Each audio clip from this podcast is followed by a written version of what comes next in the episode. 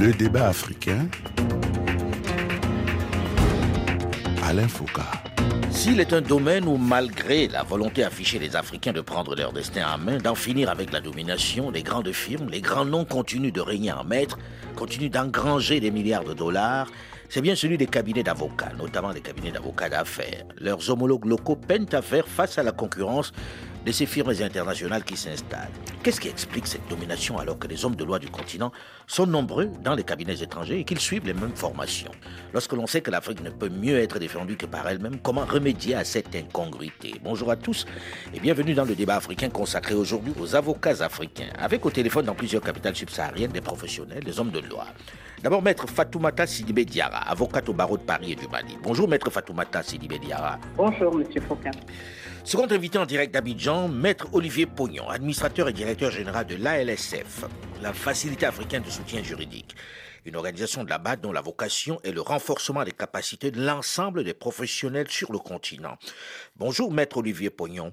Bonjour Alain Foucault, merci pour l'invitation. Notre troisième invité est Maître Daouda Samna, ancien bâtonnier de l'Ordre des avocats du Niger, ancien président de la conférence des barreaux de l'espace OADA, Organisation pour l'harmonisation en Afrique du droit des affaires, et gérant associé du cabinet SCPA Mandela. Il est en direct de Niamey. Bonjour Maître Daouda Samna. Bonjour Alain.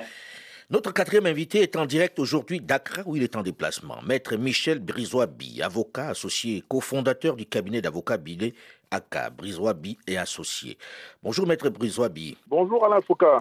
Alors lorsque l'on regarde les chiffres des affaires que les États au sud du Sahara, notamment francophones, et les institutions internationales ou encore les firmes confient à des cabinets d'avocats, on se rend compte que l'essentiel est octroyé aux grandes firmes internationales.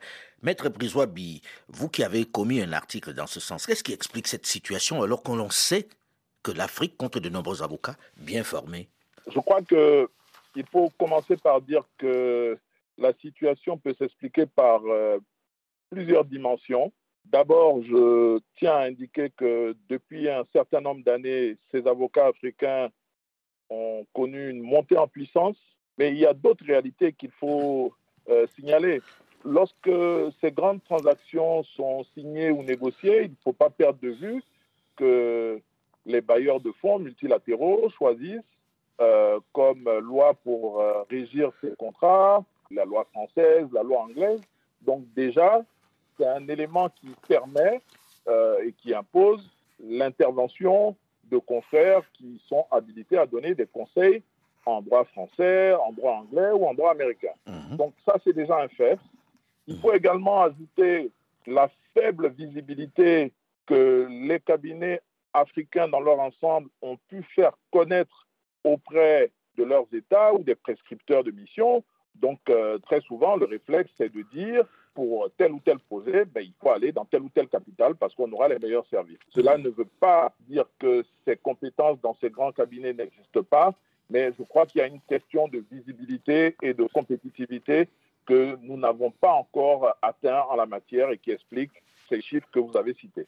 Cela veut dire, euh, si j'ai bien compris, que là, les avocats africains ne sont pas encore suffisamment outillés pour faire face, alors, pour répondre aux attentes à la fois de ces États, mais également de, de ces gros clients. Ah, ce n'est pas ce que je voulais dire.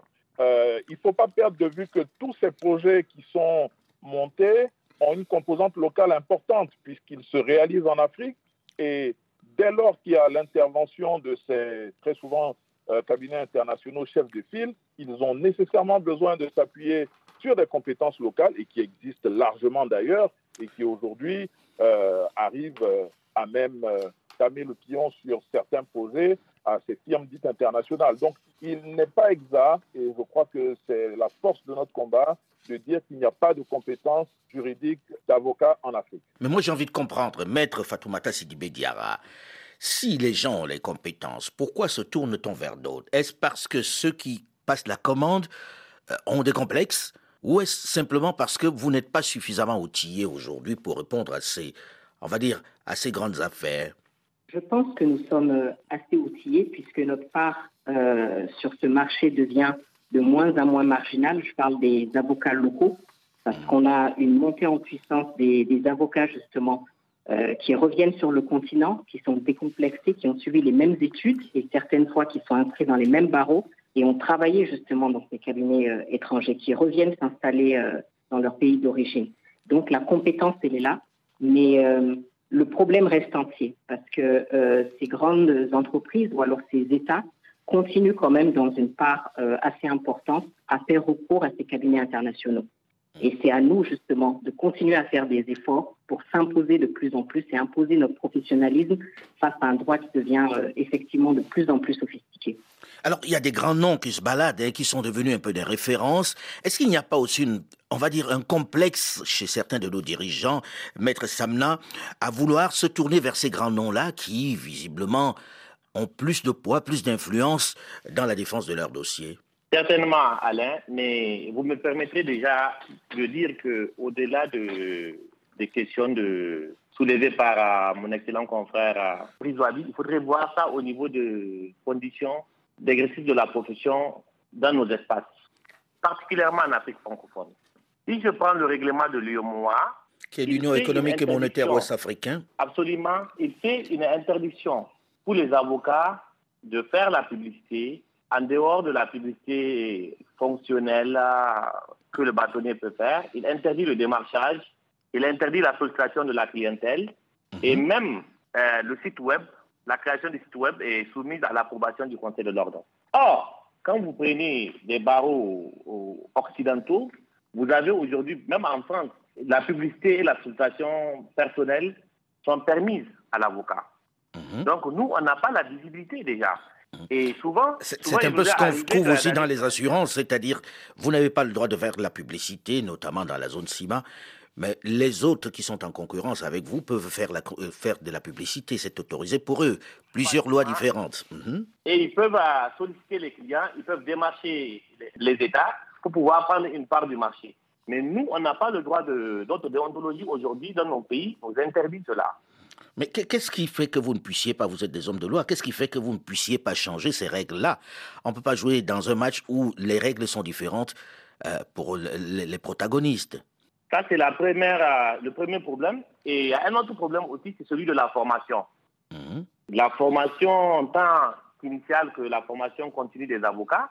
Et au niveau de Lyon-Moi, nous avons, il y a quelques années, nous avons réfléchi pour dire, et je le pense euh, de manière fondamentale, que la meilleure manière pour les avocats de notre espace de protéger leur marché, ça passe forcément par la compétence. Et qui dit compétence, dit formation. Hmm. Donc, nous avons au niveau de l'UEMOA fait de la formation initiale et de la formation continue. On, va parler formation, mais je voulais, je voulais déjà qu'on ait fait un état des lieux. On sait, quand j'ai regardé les chiffres, les différences sont quand même assez importantes. Est-ce que vous avez le sentiment, très honnêtement, vous qui êtes avocat, que vous êtes en capacité de répondre aux mêmes attentes que euh, les, grands cabinets qui arrivent sur des grosses affaires. Là, je me tourne par exemple vers Maître Olivier Pognon, qui travaille pour euh, la LSF, la, Facilité africaine de soutien juridique. Avez-vous le sentiment que ces avocats que vous rencontrez tous les jours, vous avez exercé également sur le continent, sont suffisamment outillés pour répondre à ces grosses affaires? Est-ce qu'ils n'ont pas une limite, un plafond qui est établi par la nature même des choses? Alain Foucault, je, pense, qu'il ne faut pas euh, faire un, une forme de procès euh, aux avocats africains euh, en leur reprochant un manque de compétences. On est dans une espèce d'équation de l'œuf ou de la poule parce que pour avoir accès à un deal complexe, pour pouvoir appréhender la documentation complexe qui va avec une négociation dans le domaine financier ou dans le domaine d'une émission obligataire, il faut l'avoir fait avant pour avoir accès. Or, avant d'avoir. Donc, en fait, on est dans une situation où euh, nos avocats, par manque d'exposition à des, à, des, à des documentations, à la documentation et à des transactions commerciales complexes, peuvent parfois pécher par manque de réactivité. On a aussi des sujets comme par exemple la taille des on, l'a perdu. On, va revenir vers lui. Et là, euh, euh, Maître Olivier Pognon était en train de mettre l'accent sur le fait qu'il y a aussi une part de responsabilité, Maître Briswabi, des, avocats africains. Je, partage euh, le, sens et, l'approche et le regard de Maître Pognon. Hmm. Aujourd'hui, on se trouve face à des mastodontes, à des firmes mondiales qui ont eu l'occasion de pouvoir traiter des problématiques les plus sophistiquées à travers le monde parce qu'elles ont des présences aussi bien sur le continent américain, asiatique, européen. Mhm. Donc, lorsque le prescripteur d'une mission potentielle en Afrique souhaite avoir, dans des délais très rapprochés, un devis pour la réalisation d'un barrage euh, dans la corne de l'Afrique, il s'adresse à une firme qui a une compétence mondiale parce qu'il ne faut pas perdre de vue que les financements qui vont être mobilisés vont demander des signatures, des signatures euh, d'un cabinet euh, qu'on appelle entre autres les Big Four, et ensuite d'un expert mondial du droit. Mhm.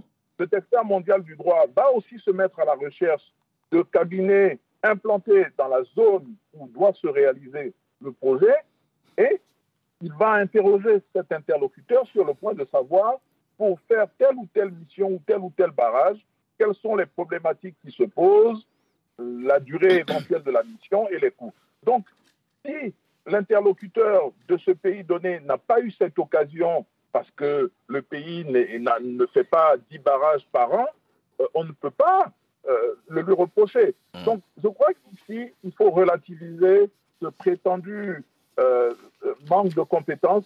Je crois que c'est en, en, impliquant le plus possible les cabinets du continent dans les projets majeurs de leur pays qui vont acquérir l'expérience suffisante et vont être des partenaires indispensables, comme le sont déjà certains de ces grandes firmes.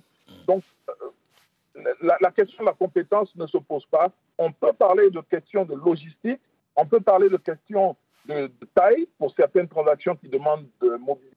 Décidément, on a un souci avec, avec la ligne.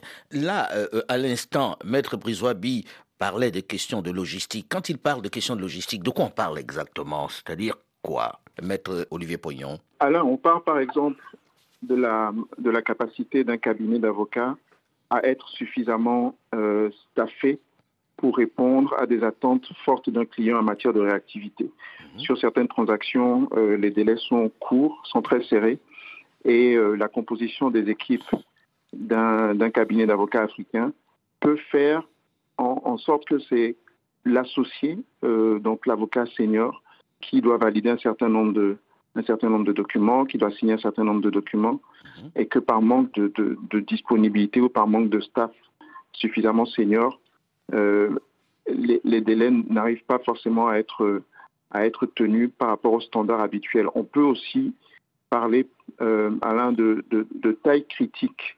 Peut-être que, euh, et c'est une considération qui découle de la précédente, euh, nos, cabinets sont de taille relativement, surtout en zone francophone, sont de taille relativement modeste, euh, alors que la, taille critique et la combinaison des talents et des compétences est un facteur qui est souvent décisif dans l'attribution de, dossiers, de dossiers complexes. Justement, là, vous mettez le doigt sur un des éléments. On va revenir sur la compétence et sur la formation après.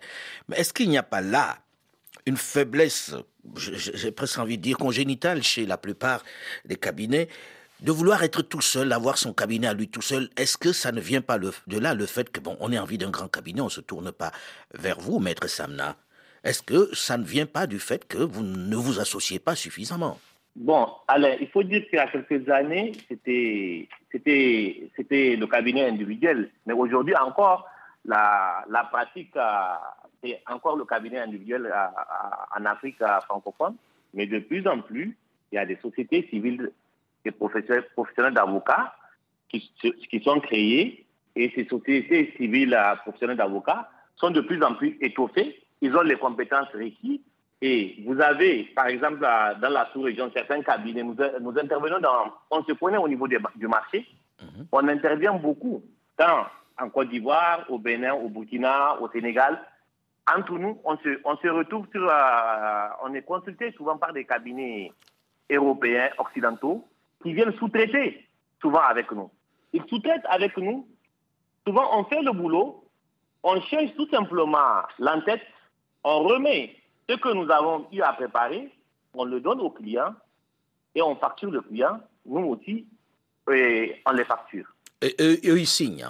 C'est-à-dire que vous faites de la sous-traitance. Mais ça, revient, ça revient à ce que je dis. Maître Fatoumata Sidi Diara, est-ce que ce n'est pas l'occasion aussi de créer des grands cabinets? Est-ce qu'il n'y a pas, chez la plupart de vos confrères, cette faiblesse qui veut que chacun ait son, sa petite, on va dire, euh, son cabinet à lui? Est-ce que vous ne devriez pas vous mettre ensemble pour vraiment constituer la taille critique dont on parlait tout à l'heure? Je pense qu'on y arrive petit à petit parce qu'on prend conscience justement des défis auxquels on est confronté. Et de plus en plus, on se regroupe, même quand on a un cabinet, de taille modeste dans un pays donné. Euh, ça m'arrive personnellement de faire des regroupements sur des deals transfrontaliers, même de manière momentanée, avec d'autres cabinets de la sous-région. Donc pour atteindre justement cette taille critique, euh, pour faire face justement à toutes ces demandes.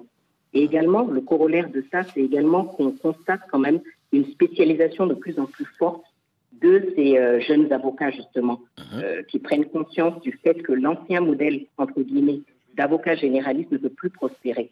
Donc, on essaie de se spécialiser de plus en plus dans les PPP, le financement de projets, le droit minier et le oil and gas. Parce que c'est sur ces secteurs-là qu'on est justement confronté à euh, euh, la présence de ces, de ces firmes internationales. C'est-à-dire que certains décident, euh, c'est-à-dire certains décident de dire, on va se spécialiser, on va pas tout faire, on va pas faire en même temps ces grandes transactions et faire des divorces ou des mariages et, se spécialiser sur des choses bien plus pointues. C'est bien ça? Exactement. Je pense que ça possède même de l'honnêteté intellectuelle. On ne peut pas tout faire. Personnellement, il y a des dossiers tels que ce que vous venez de citer, divorce, succession, etc., que je ne peux pas faire et me concentrer en même temps sur des dossiers euh, miniers ou autres. Donc, il faut à un moment choisir pour être performant dans un secteur donné, sachant qu'il y a une documentation importante à revoir et l'actualité juridique dont il faut se tenir au fait. Donc, on ne peut pas tout faire. Il faut vraiment se spécialiser dans ces domaines-là qui sont, je pense, porteurs pour ce qui concerne nos pays en développement. Hmm. Donc, euh, demandez aux avocats de dire, voilà, choisissez des domaines bien définis et arrêtez de vous, on va dire, de vous disperser, c'est ça? C'est ça, c'est ça, de ne pas se disperser, que ça nous permettra d'être plus réactifs en termes de formation continue. On peut savoir justement quelle formation est la mieux adaptée par rapport aux demandes qui nous sont adressées. Mmh. Et également que c'est un point important euh, pour l'Afrique francophone, notamment être vraiment euh, en capacité de délivrer des avis en anglais. Parce que ça, c'est un segment justement sur lequel euh, on nous prend quelquefois à défaut. Il faut qu'on puisse délivrer les avis demandés en anglais et dans les délais requis.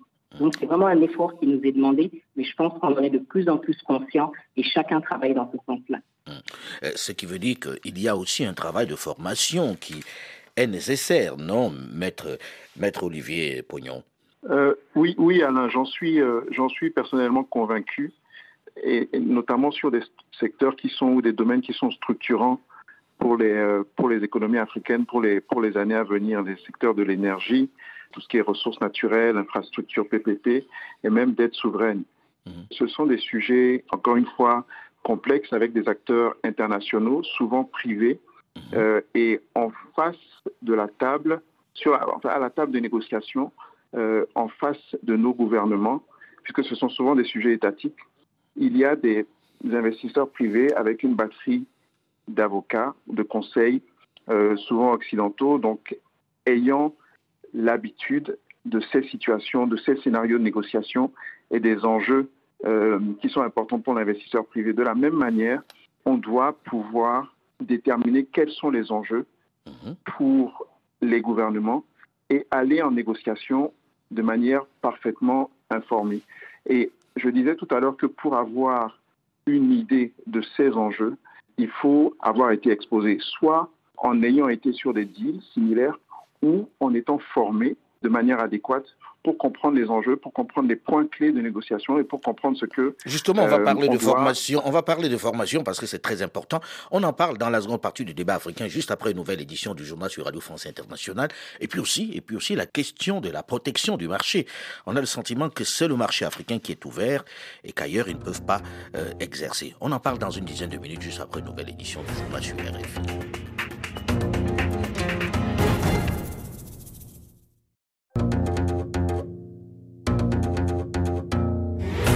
Le débat africain. Alain Foucault. Les avocats africains sont-ils moins bons, moins efficaces que leurs camarades occidentaux? Qu'est-ce qui explique que la plupart des États du sud du Sahara préfèrent confier l'essentiel de leurs dossiers aux seuls cabinets internationaux? Les locaux survivront-ils face à la rude concurrence que leur livrent les grands cabinets dans leur espace, puisqu'ils sont de plus en plus nombreux à ouvrir des bureaux, notamment dans les pays francophones d'Afrique Bonjour et bienvenue à tous ceux qui nous rejoignent seulement maintenant dans la seconde partie des débats africains consacrés à cette question des hommes de loi en Afrique, avec au téléphone dans quelques capitales subsahariennes plusieurs invités. D'abord Maître Fatoumata Sidi Bediara, avocate au barreau de Paris et du Mali. Second invité en direct d'Abidjan, Maître Olivier Pognon administrateur et directeur général de l'ALSF, Facilité africaine de soutien juridique, un organisme de la BAD dont la vocation est le renforcement des capacités de l'ensemble des professionnels sur le continent. Notre troisième invité est Maître Daouda Samna, ancien bâtonnier de l'Ordre des avocats du Niger, ancien président de la conférence des barreaux de l'espace OADA, l'Organisation pour l'harmonisation en Afrique du droit des affaires, et gérant associé du cabinet SCPA Mandela. Il est en direct de Niamey, la capitale nigérienne. Quatrième invité, cette fois-ci en direct d'Accra. On a du mal à le joindre, on l'a perdu, on l'avait au téléphone il y a un moment. On espère l'avoir avant la fin de cette seconde partie de l'émission. Maître Michel Brisois-Bi, avocat associé et cofondateur du cabinet d'avocats Bilé Aka Brisois-Bi et associés. Voilà pour nos invités. Alors nous avons terminé la première partie de cette émission en évoquant la question de la formation. Et vous en parliez, Olivier Pognon, dans quoi doit-on former les avocats africains pour qu'ils soient en mesure de répondre à, toutes ces demandes, à tous ces grands deals que l'on passe? Euh, si, on, parle notamment euh, du, droit des, des affaires et, euh, comme je disais, des, des domaines, des secteurs structurants pour les économies africaines, on parle notamment des sujets euh, d'énergie, de ressources naturelles, d'infrastructures. Donc les grands projets, ce sont des, domaines qui se règlent ou des sujets qui se règlent à coup de, contrats complexes, des volumes de documentation très importants. La documentation souvent régie par des droits anglo-saxons.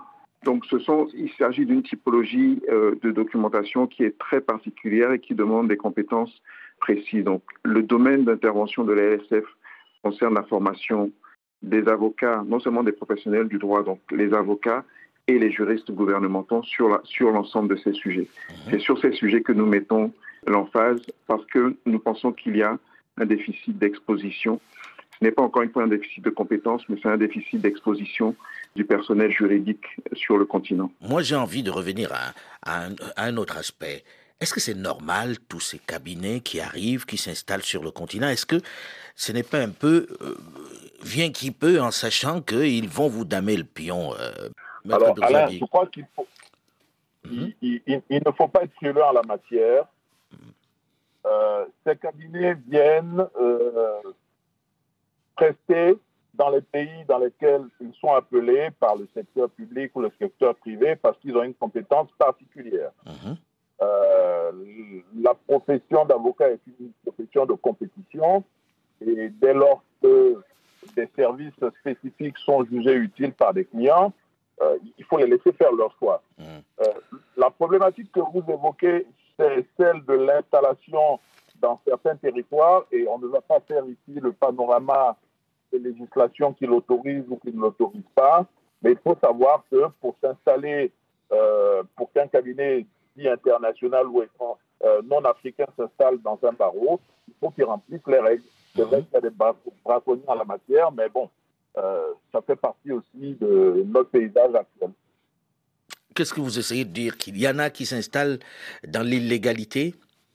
Je pense qu'il appartiendra aux, instances ordinales de pouvoir traiter cette question. Je n'ai pas la compétence en la matière. mais vous avez un point de vue, vous avez lancé un pic. Expliquez-nous, vous pensez qu'il y en a qui viennent et qui ne devraient pas être sur place? Non, mais je pense qu'avec euh, le le jeu des, réglementations, on, arrive dans certains endroits euh, à utiliser d'autres casquettes. Hmm. Mais j'ai écouté quelques-uns dire, euh, nous quand on va en Europe, on n'exerce pas comme on veut, quand on va aux États-Unis, on n'exerce pas comme on veut. Est-ce que vous avez le sentiment qu'il y a une vraie réciprocité dans ce domaine, maître Fatoumata Sidi Bediara Clairement non. Clairement non, et je pense qu'il faut, euh, comme je le disais tout à l'heure, qu'on s'impose sur nos marchés respectifs. Et pour ça, je pense qu'il faut non seulement une évolution de nos règles déontologiques, le bâtonnier euh, Samna en parlait tout à l'heure, hmm. il faut une évolution pour nous permettre plus de démarchage en termes de clientèle, mais également une évolution pour rendre obligatoire un certain nombre d'heures de formation continue sur des sujets pointus. Il faut qu'au sein de l'UMOA, euh, et de l'Afrique de manière générale, qu'on soit obligé de se former sur ces secteurs-là. Ça, ça me paraît euh, important. Également, il faut que le réflexe de nos États soit de s'entourer des conseils locaux quand ils ont à signer ou à négocier des transactions importantes. Et là, pour le moment, ce n'est pas du tout le réflexe. On a euh, nos États qui sont accompagnés le, plus souvent de conseils techniques lorsqu'ils négocient des pactes d'actionnaires ou des euh, conventions euh, en termes d'énergie ou d'infrastructure avec l'investisseur privé qui souvent est, non national, qui vient avec un cabinet justement euh, euh, international. Il faudrait que nous, déjà à notre niveau, on ait au niveau de notre État euh, une comment une priorité pour l'assister, puisqu'on est au fait du contexte du pays, on est présent localement, il faut que ce soit un réflexe. Ça, déjà, ça va nous permettre de nous insérer dans ces deals-là à côté des États dont nous sommes ressortissants. Et petit à petit, l'expertise viendra et on aura plus de visibilité. Mais il y a certaines bases déjà à poser. Qu'est-ce qui fait que ça se passe mieux dans les pays anglophones et pas euh, de la même façon dans les pays francophones, Maître Briswabi? Je pense que ces pays ont dépassé certains complexes. Euh, ils, ont, ils ont des marchés matures avec des, des entités de, de robustes -hmm. et ils ont une culture du droit qui est différente de la nôtre. Et je crois que de ce point de vue, on a encore euh, pas mal de choses à apprendre, mais je peux aussi indiquer qu'en la matière, euh, il ne faut pas généraliser. Moi, je me souviens que dans les années 90, en Côte d'Ivoire, par exemple, euh, le, Premier ministre d'alors, qui était l'actuel président, M. Alassane Ouattara, avait choisi un cabinet ivoirien pour accompagner le, cabinet, pour accompagner le gouvernement ivoirien en matière de privatisation. Donc je pense qu'il faut arriver à généraliser cette process, cette process. Il faut que nous sachions mieux faire connaître euh, notre savoir-faire pour que euh, la commande publique s'adresse euh, aux bonnes portes, parce qu'il y a un effort également de communication pour que les décideurs sachent qui fait quoi. Alors, lorsqu'on dit c'est un marché compétitif, c'est un marché où il faut être efficace.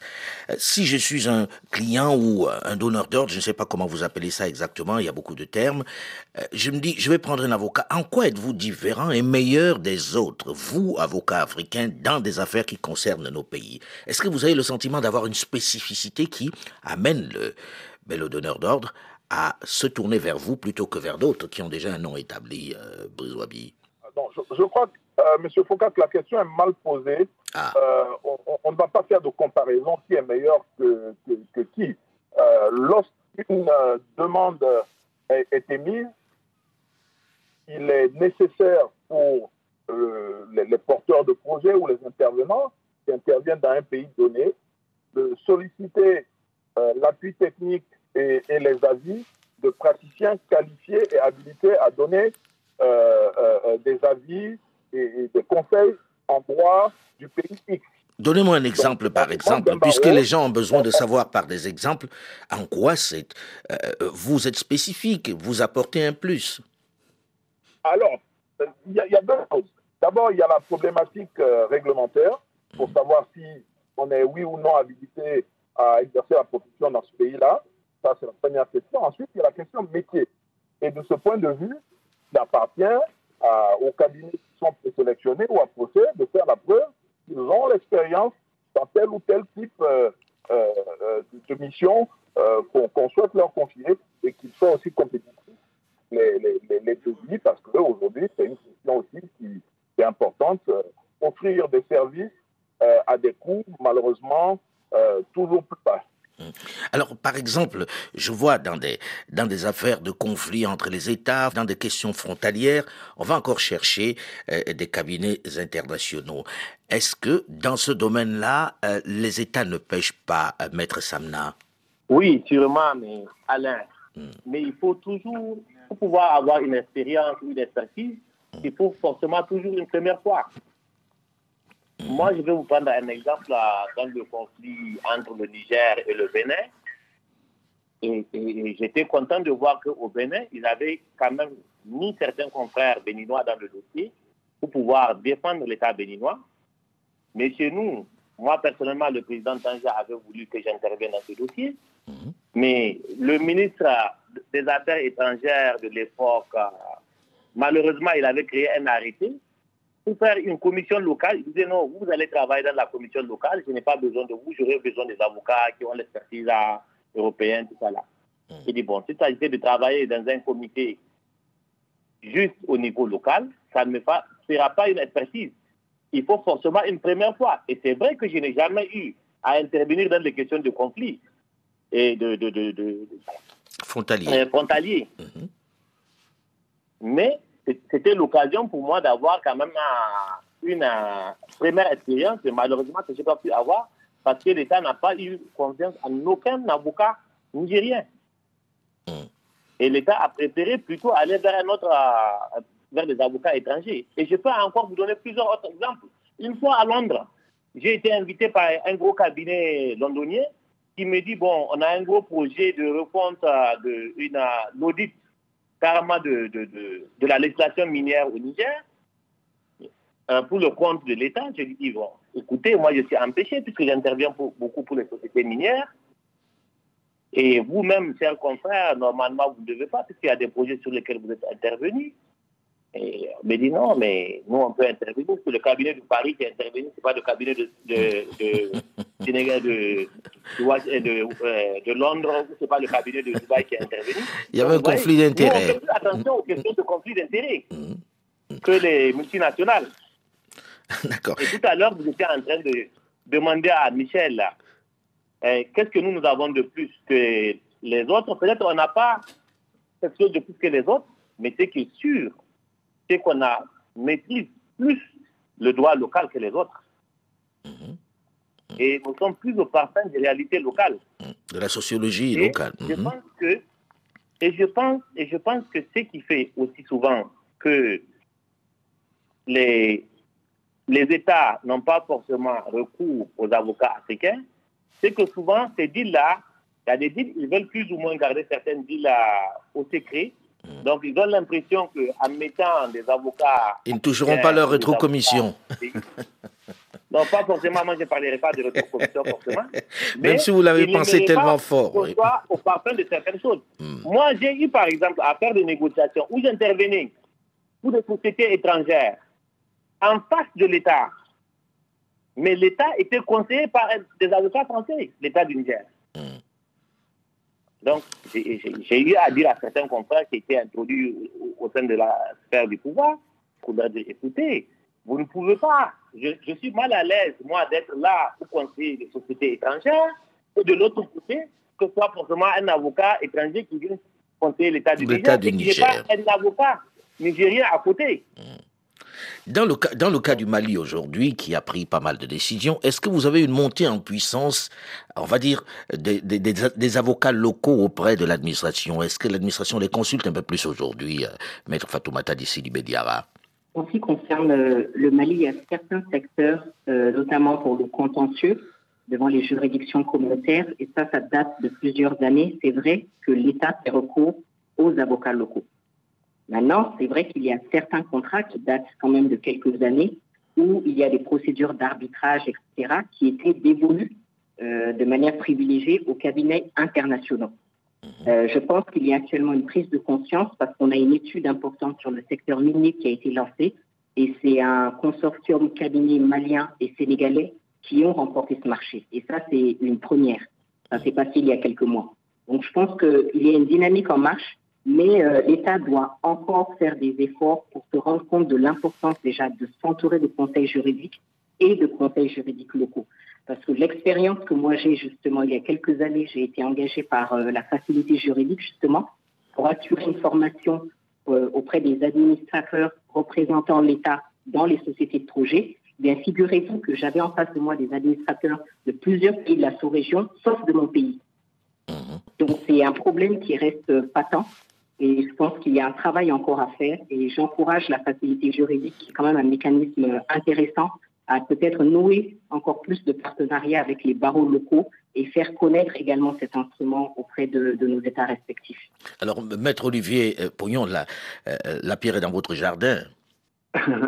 oui, je, je, je, je j'accueille cette pierre euh, bien, bien volontiers. Nous avons Merci beaucoup, Maître, Maître Diarra, pour l'exhortation. Nous avons avec les, les, barreaux aussi bien de l'OADA qu'en Afrique de l'Est ou dans la région australe de l'Afrique, nous avons des relations avec les barreaux. Nous organisons notamment des, événements ou des formations, notamment dans le secteur de l'arbitrage, dans le domaine de l'arbitrage, en lien avec les, barreaux. Donc, effectivement, ces, relations peuvent être euh, plus nourries, euh, plus, euh, plus, plus récurrentes. Mais nous nous parlons, nous nous parlons déjà. Les avocats africains sont des parties prenantes évidemment majeures, centrales de, de, l'équation. et nos initiatives de formation, notamment, sont destinées à, à, renforcer leur, leur capacité face au type de, au type de défis, au type de challenge qu'ils ont à, ont à relever. Euh, sur les, sur le, le, le type de, de situation euh, que le confrère du Niger euh, Maître Samna. Maître Samna, on a, on, on, on a encore effectivement des situations où nos propres États, nos propres gouvernants pratiquent une forme de préférence euh, externe. Il faut aussi une forme de volonté politique, il faut aussi une forme de volontarisme euh, africain pour donner la place aux avocats euh, africains sur des, sur des dossiers complexes. Il faut, un, je dirais, un, saut de... Un, saut de saut, il faut évidemment que le saut qualitatif soit, soit réel, mais il faut aussi que sur des dossiers souverains, nos gouvernements, nos gouvernements fassent confiance de manière un peu spontanée à nos confrères locaux. Maître Briswabi, euh, est-ce qu'il n'y a pas là aussi une urgence à se mettre en commun et à fédérer les compétences pour faire aussi des grands noms Quand on entend, on a toujours des grands noms qui arrivent des, pays anglo-saxons ou en tout cas d'Europe aussi. Et jamais de grands noms qui arrivent d'Afrique. Est-ce que ce n'est pas le moment de vous mettre ensemble pour faire un vrai grand cabinet vers lequel on se tourne spontanément et qui ouvrirait dans plusieurs capitales subsahariennes? Alors, vous, prêchez un converti, Alain, parce que, euh, d'ailleurs, je, je, vous renvoie à ma tribune. Je pense qu'au-delà des champions africains qu'on essaie de promouvoir, ces champions africains qui vont aller à la conquête de l'Afrique et du monde auront besoin aussi de conseils. Mmh. Donc, nécessairement, qui dit champion africain dit aussi champion africain du droit. Ils vont euh, aider ces, ces, ces, champions du secteur privé euh, avec aujourd'hui l'accord de libre-échange, aller à la conquête de l'Afrique et du monde. Mais quand on finit de dire cela, il faut aussi regarder la réalité de nos propres réflexes. Il n'y a pas beaucoup d'exemples d'associations de cabinets africains euh, d'Afrique de l'Ouest et d'Afrique centrale, ne mhm. serait-ce qu'en termes de partenariat. Donc, il y a une culture du partnership, il y a une culture de la collaboration, euh, une culture des échanges qu'il faut avoir. J'ai la chance d'avoir dans mon cabinet bon, des, des, à, pour, pour, grâce à, à, des éléments de mobilité, des, des avocats qui viennent d'autres euh, euh, parties d'Afrique. Et ça leur permet de venir apprendre. Et eux aussi, ce sont des, euh, ce sont des occasions d'enrichissement. Mais il faut comprendre que la conquête du monde passe par beaucoup d'humilité, mais également par une entente entre vous, par une collaboration qui soit beaucoup plus forte. Nous arrivons malheureusement au terme de cette émission. On espère que d'ici là, que dans quelque temps, on verra des grands cabinets qui se seront mis ensemble pour résoudre ou pour faire des grands deals, comme on dit dans ce domaine-là. Merci en tout cas, madame et monsieur, d'avoir accepté de participer à cette émission. Le débat africain s'est terminé pour aujourd'hui. Delphine Michaud, Olivier Raoul et Alain Foucault, nous vous donnons quant à nous rendez-vous la semaine prochaine, même heure, même fréquence. Dans un instant, une nouvelle édition du journal sur Radio France Internationale. Restez à l'écoute et à très vite.